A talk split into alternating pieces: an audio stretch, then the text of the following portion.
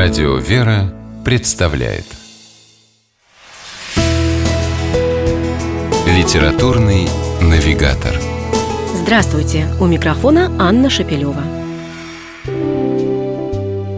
Американская писательница Элизабет Спир долгое время вела колонку в одном из женских журналов и не помышляла о крупной прозе.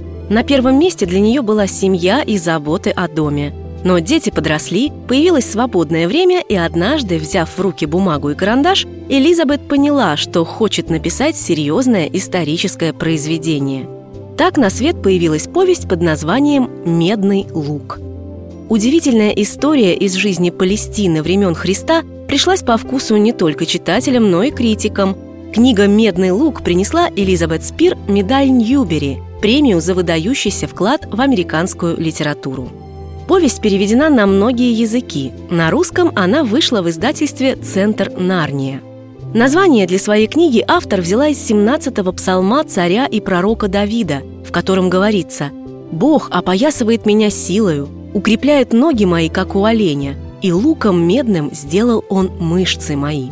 Этот же псалом стал эпиграфом к повести. И не случайно.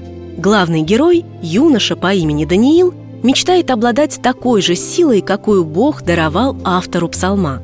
Ведь Даниил дал клятву сражаться с римлянами, и у него есть на то веские причины.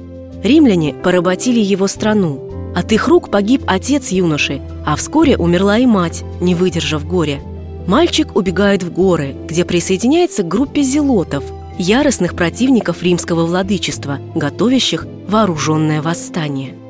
Даниил проводит в горах целых пять лет, однако обстоятельства заставляют его вновь вернуться в родное селение, где все только и говорят о каком-то Иисусе, плотнике из Галилеи, проповедующем скорое пришествие нового царства, царство Божие.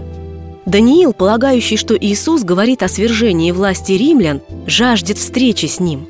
Однажды эта встреча происходит, и юноша с изумлением видит, что Иисус вовсе не стремится к политической борьбе – Слушая Христа, герой понимает, что любовь сильнее и выше ненависти и мести. Стоит отметить, что писательница очень аккуратна и уважительна к тем эпизодам текста, в которых присутствует Христос. Они получились лиричные, тонкие и живые. В одном из них, к примеру, читатель видит озеро, холмы, людей на берегу. Иисус стоит в рыбацкой лодке и говорит с народом.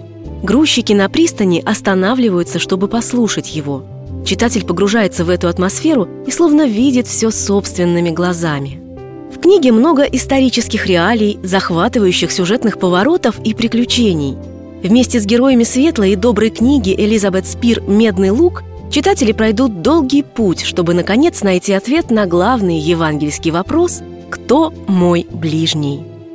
С вами была программа «Литературный навигатор» и ее ведущая Анна Шапилева. Держитесь правильного литературного курса.